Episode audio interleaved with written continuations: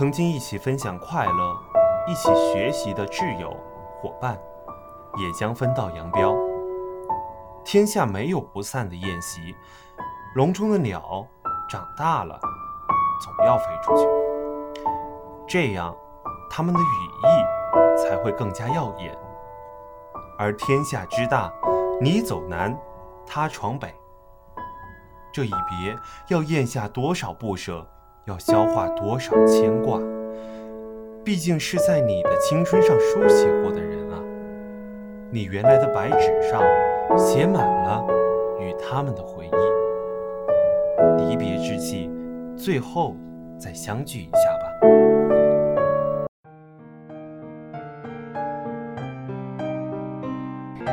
当你走出小区，你的期待渐渐转化为难以释怀的不舍。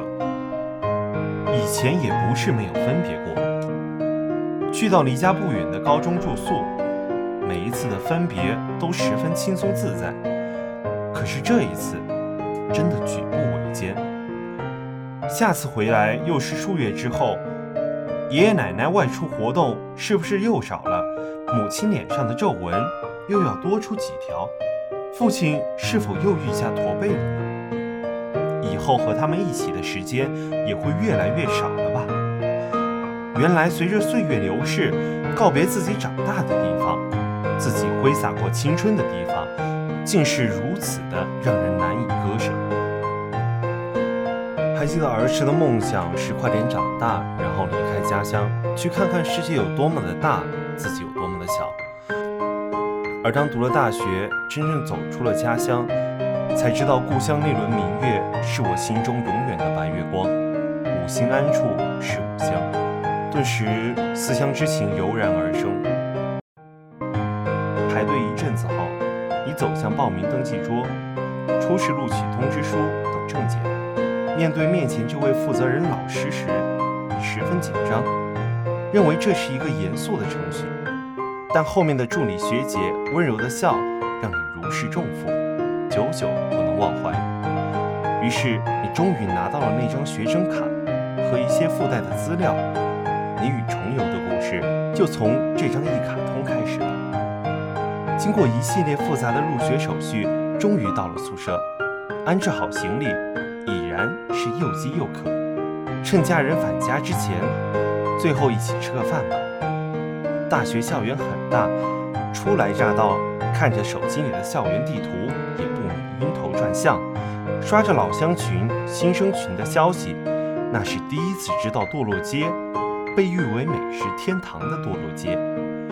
这里人很多，看来确实养活了学校大半的人。菜上齐了，尽管倍感饥饿，却始终对这异域菜品下不去筷子。我在家人的脸上。也看到了微妙的表情，原来家乡的味道才是饭菜最好的调味品。许久后，在店家老板们嘈杂的重庆话中，吃完了第一顿异域他乡的饭。